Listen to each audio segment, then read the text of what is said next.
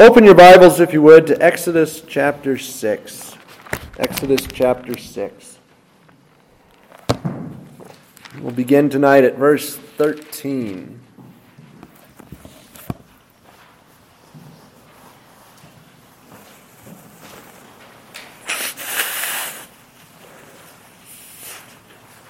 Then the Lord spoke to Moses and Aaron and gave them a command for the children of Israel and for Pharaoh, king of Egypt, to bring the children of Israel out of the land of Egypt. These are the heads of their fathers' houses.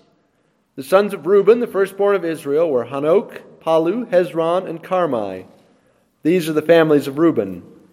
And the sons of Simeon were Jemuel, Jamin, Ohad, Jachin, Zohar, and Shaul, the son of a Canaanite woman.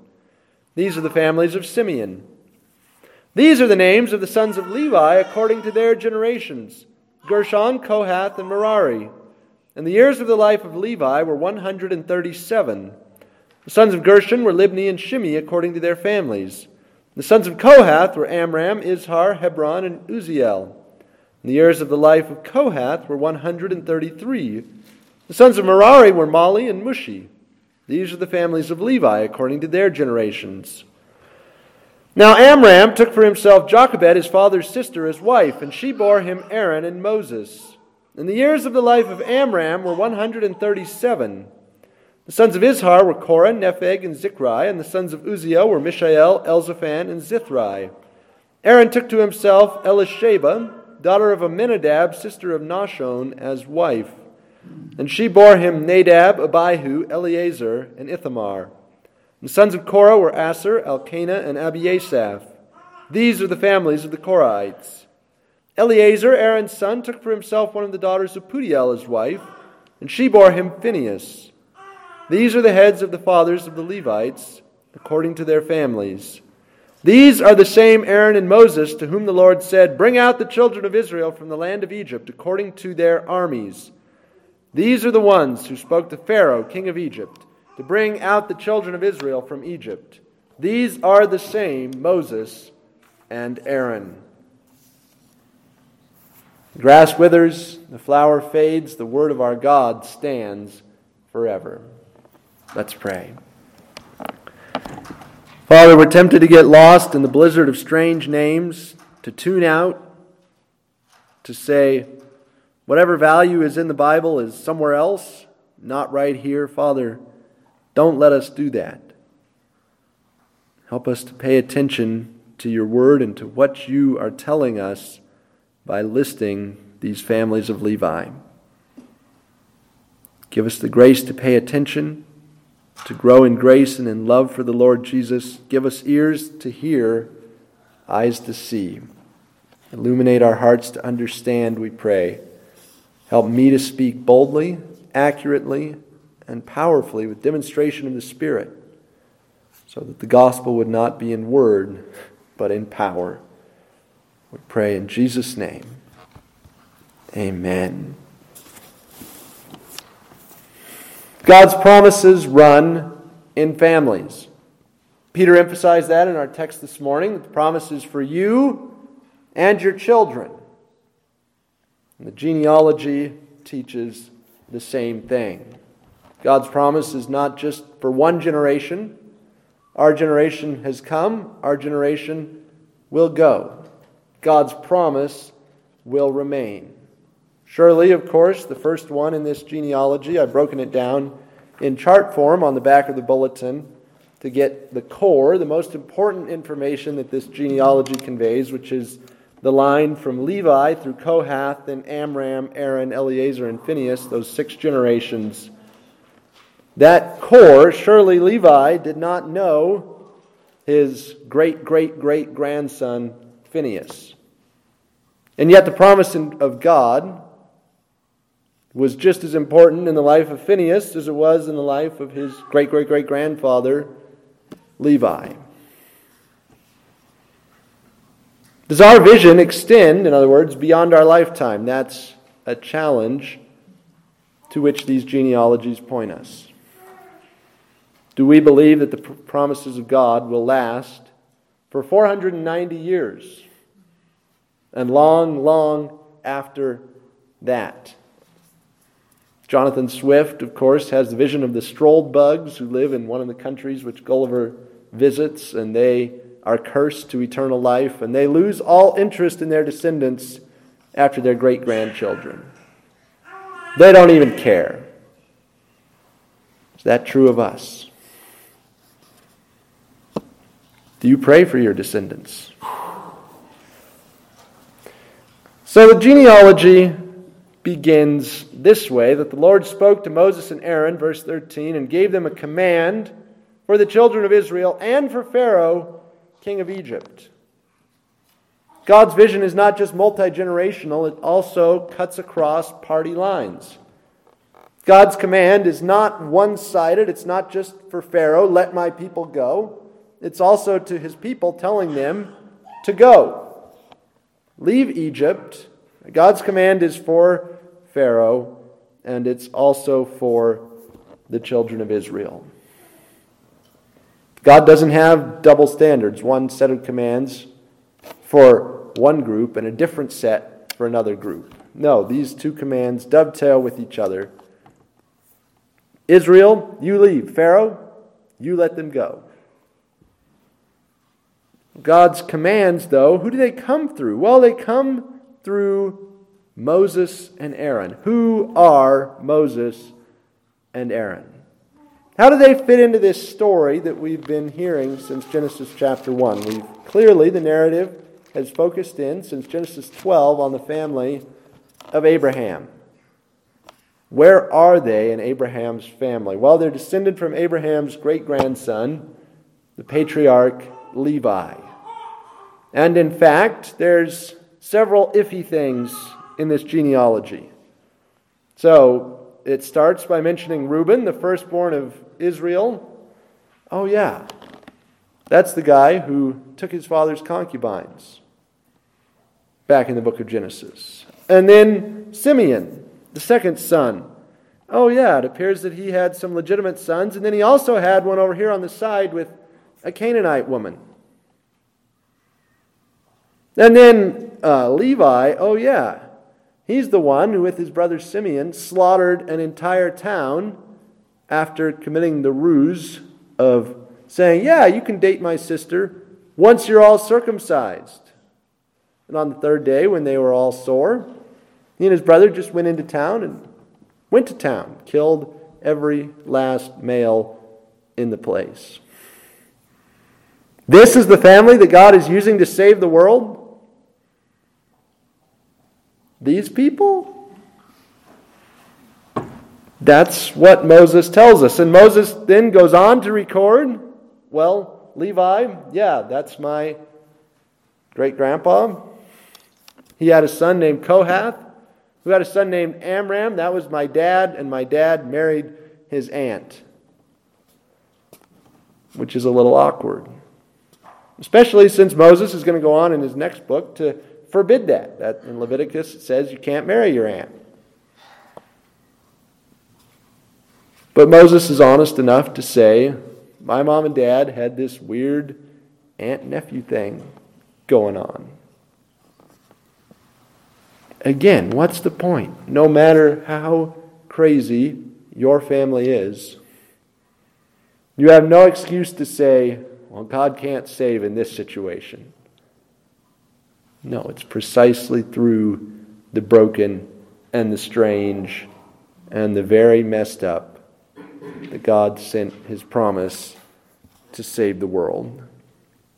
Notice, too, that the family proliferates. Levi has three sons and eight grandsons. God promised that they would multiply, so they do. Go from one to three to eight. And the book of Numbers records how much more they multiplied. Also, they're long lived. Tells us the age at death for some of the people in the main line. Levi, 137 years. Kohath, 133 years. Amram, again, 137 years. And Aaron, at the time of this genealogy, is 83 years old, as it mentions in chapter 7, verse 7. Now, what's interesting is that you add those up and you get a certain number. We'll talk about that in just a second. There's one more name here that I want to point out. That's in verse 23. This is the name that we already saw in Luke chapter 3. The name is Amminadab, and the other name is Nahshon. Who is Amminadab? And who is his son Nahshon. Well, those are people in the line of David. Those are people from the tribe of Judah. That's the line of Christ. So Amminadab has this daughter, Elisheba, and Aaron marries her. So we have in Aaron, the founder of the priestly line of Israel. His wife is from the royal line. The king and the priest come together already here at the beginning of Israel's history while they're still in Egypt. Pretty amazing that these hints of king and priest coming together in one are already to be seen this early in the Pentateuch. Of course, far before this. There are various hints about the Messiah who is to come, who is to be king and priest and prophet. God is preparing everything for his people. That's what this genealogy tells us. God's people were exiled from his presence in Genesis chapter 3, cast out of the garden. The people try to get back into God's presence with the Tower of Babel, Genesis 11, tower whose top is in the heavens. God frustrates that project and instead, in the next chapter, calls Abraham no, this is how I'll save the world. Not with technology, not with a giant city and tower, but through a family, a very broken, sad, in some ways, family. That's how God is going to save the world. And he calls Abraham, and through Abraham, he then promises your descendants will go to Egypt for 400 years and so on, but when they come out, I'll give them a land and in that land would be the tabernacle and then the temple. God would come back and live with his people again. And most of Exodus, well, half of Exodus is about the construction of the tabernacle and how God came to live with his people in the wilderness. The tabernacle is only as good as the personnel who run it. There would be no use for the tabernacle without Levites. So, this genealogy is telling us where did the Levites come from? How was it that God's people could worship him? Through the whole Levitical system. Well, God provided a son for Jacob named Levi. And that son had other sons, one of whom would be the high priestly line Aaron, Eleazar, Phinehas, the rest of whom would serve and do the grunt work of the tabernacle. So finally, then, what this genealogy does for inquiring minds is present conundrums and difficulties, and hence the other function of the chart there on the page. Already in Genesis 17 or Genesis 15, God tells Moses, your descend- God tells Abraham, Your descendants will be slaves in Egypt four generations, 400 years. So, reading this genealogy, the commentators uniformly say we're not sure what went wrong. But clearly, 400 years is a lot more than four generations.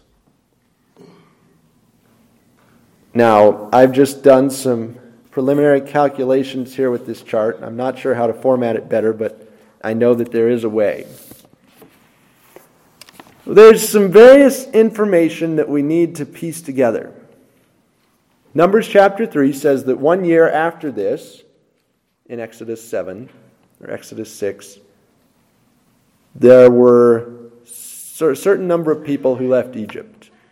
And it tells us that in Aaron and Moses' family, the Kohathite branch of the tribe of Levi, there were 8,600 descendants of Levi. There were 8,600 Kohathites when Moses was 81 years old. Now, what does that mean? Well, Roughly a quarter of those were descendants of Amram because Kohath had four sons. And therefore, by the time Moses was around 80 years old, he had 2,147 brothers and nephews.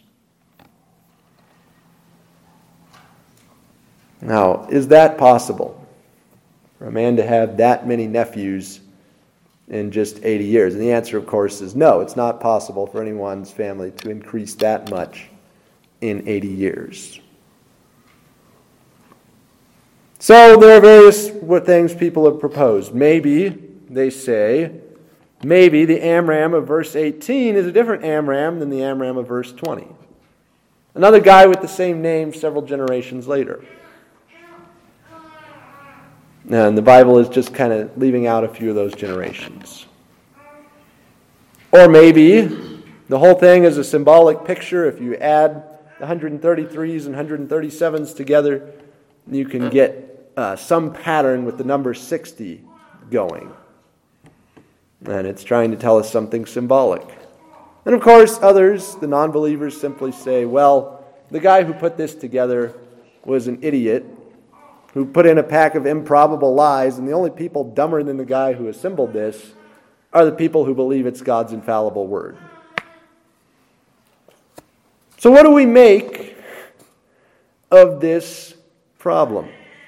Well, uh, what I make of it, of course, is to go to Microsoft Excel and just do a few calculations, which you have here on the back of your bulletin.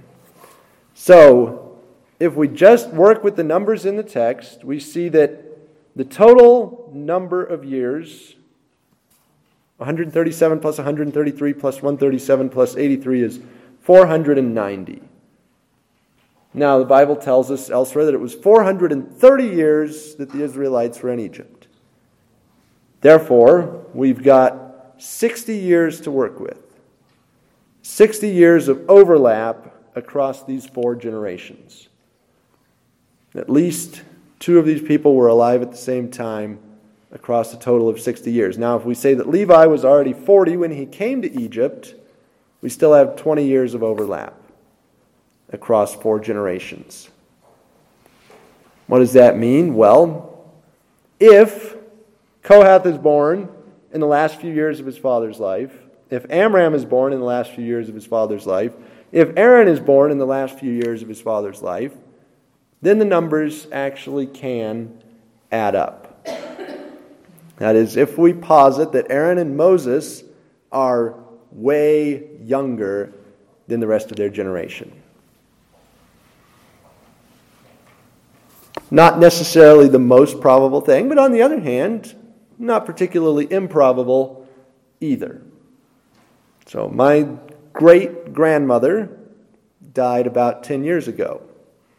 But one of her sisters died just a few months ago. Now, if my great grandma's sister had been male, she could conceivably have fathered a child who would be 90 some years younger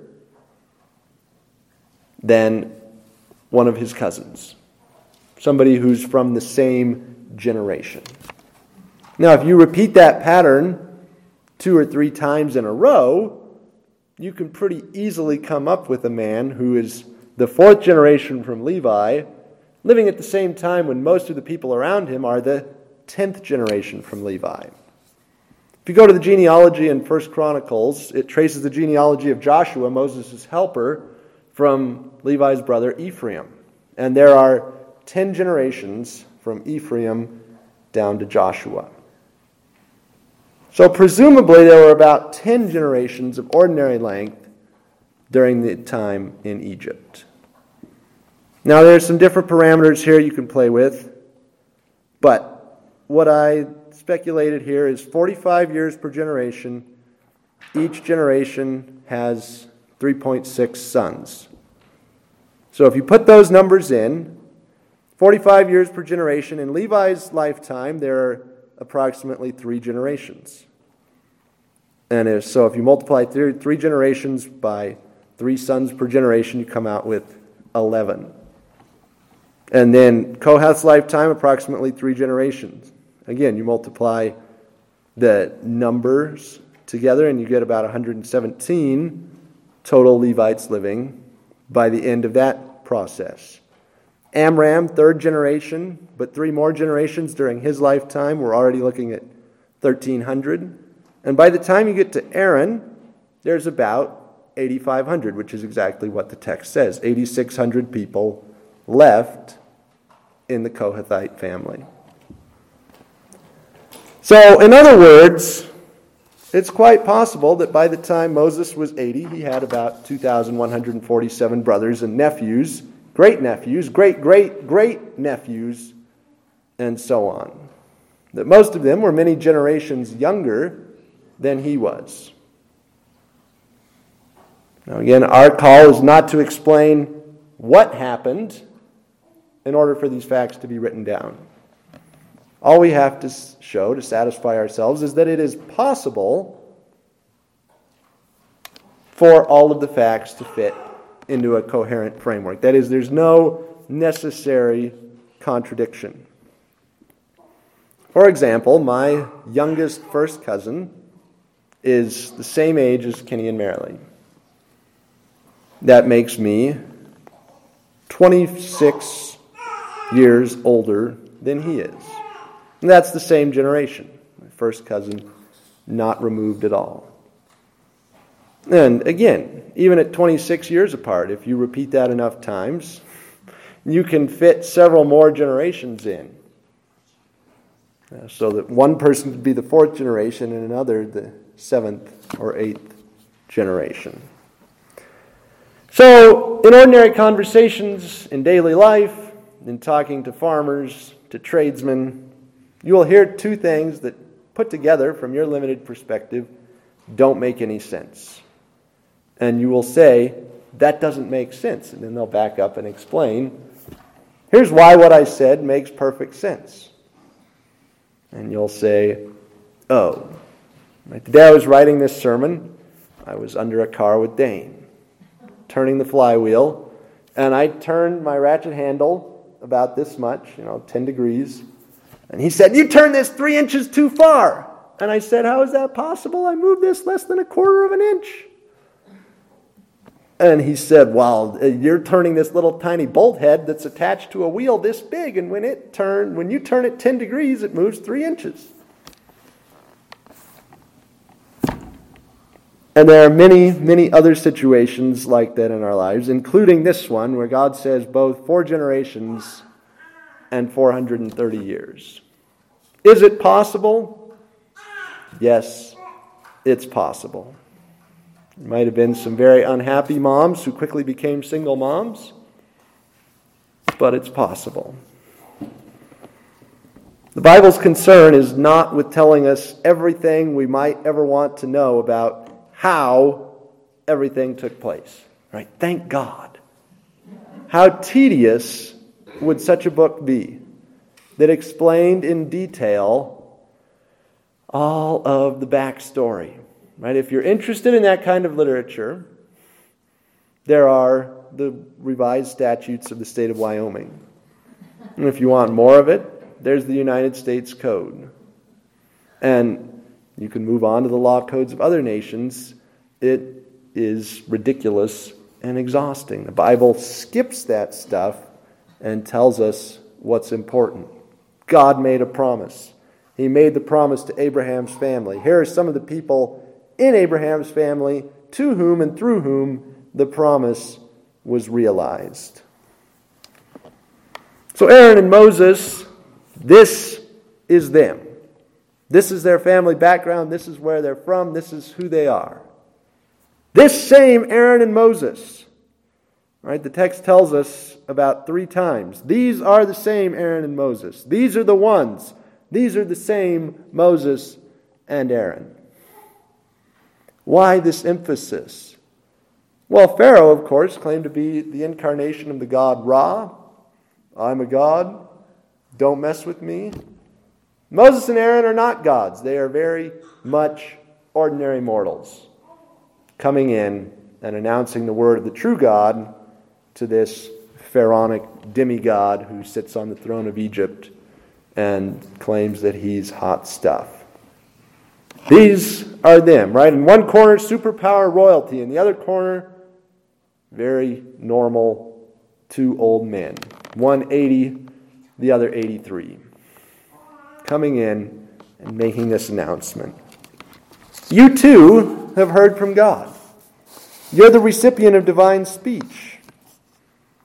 In the Bible, in sermons, like the people of Israel of old, then, you have God's promise, you have God's provision, you have God's supervision of your family, where you came from, who you are. Who are these people? They're God's people. That's the ultimate answer that Exodus 6 gives. If you're one of God's people, if you're God's man, if you're God's woman, you should expect the same blessings and trials that befell Moses and Aaron. In some way, shape, or form, you will go through many experiences just like they did. And you should seek what they had the Word of God that worked in them for the deliverance of their people. It was important not only that Jesus came, but what family he came from. He needed to be from a certain family. And in the same way, not to the same degree, but in the same kind of way, it's important not only that you're here, but what family you came from. Where God has placed you with the callings that go with that position. God knows that. God controls that. God is working in and through that to do His will and bring His kingdom. He knows your background. He'll work within it for His glory and your good. He did it with Moses and Aaron. He did it with Jesus. He's still doing it. Let's pray. Heavenly Father, we praise you for your provision, your promise that ran rampant in the lives of Moses and Aaron, and that continues to run rampant in our lives. Lord, we thank you that every one of your words proves true and that you are a shield to all those who put their trust in you. We pray tonight for our great grandchildren and their descendants the generations to come, we ask that your promise would not fail to them. Lord, if our descendants should be sitting in this very spot, living right here in Gillette, worshiping you 500 or 1,000 years from now, we pray that you would bless them and keep your promise to them, as you did to Levi and to his great grandson Phinehas and to their further descendants down to this very day. Don't forsake us, Father, we pray. In Jesus' name, amen.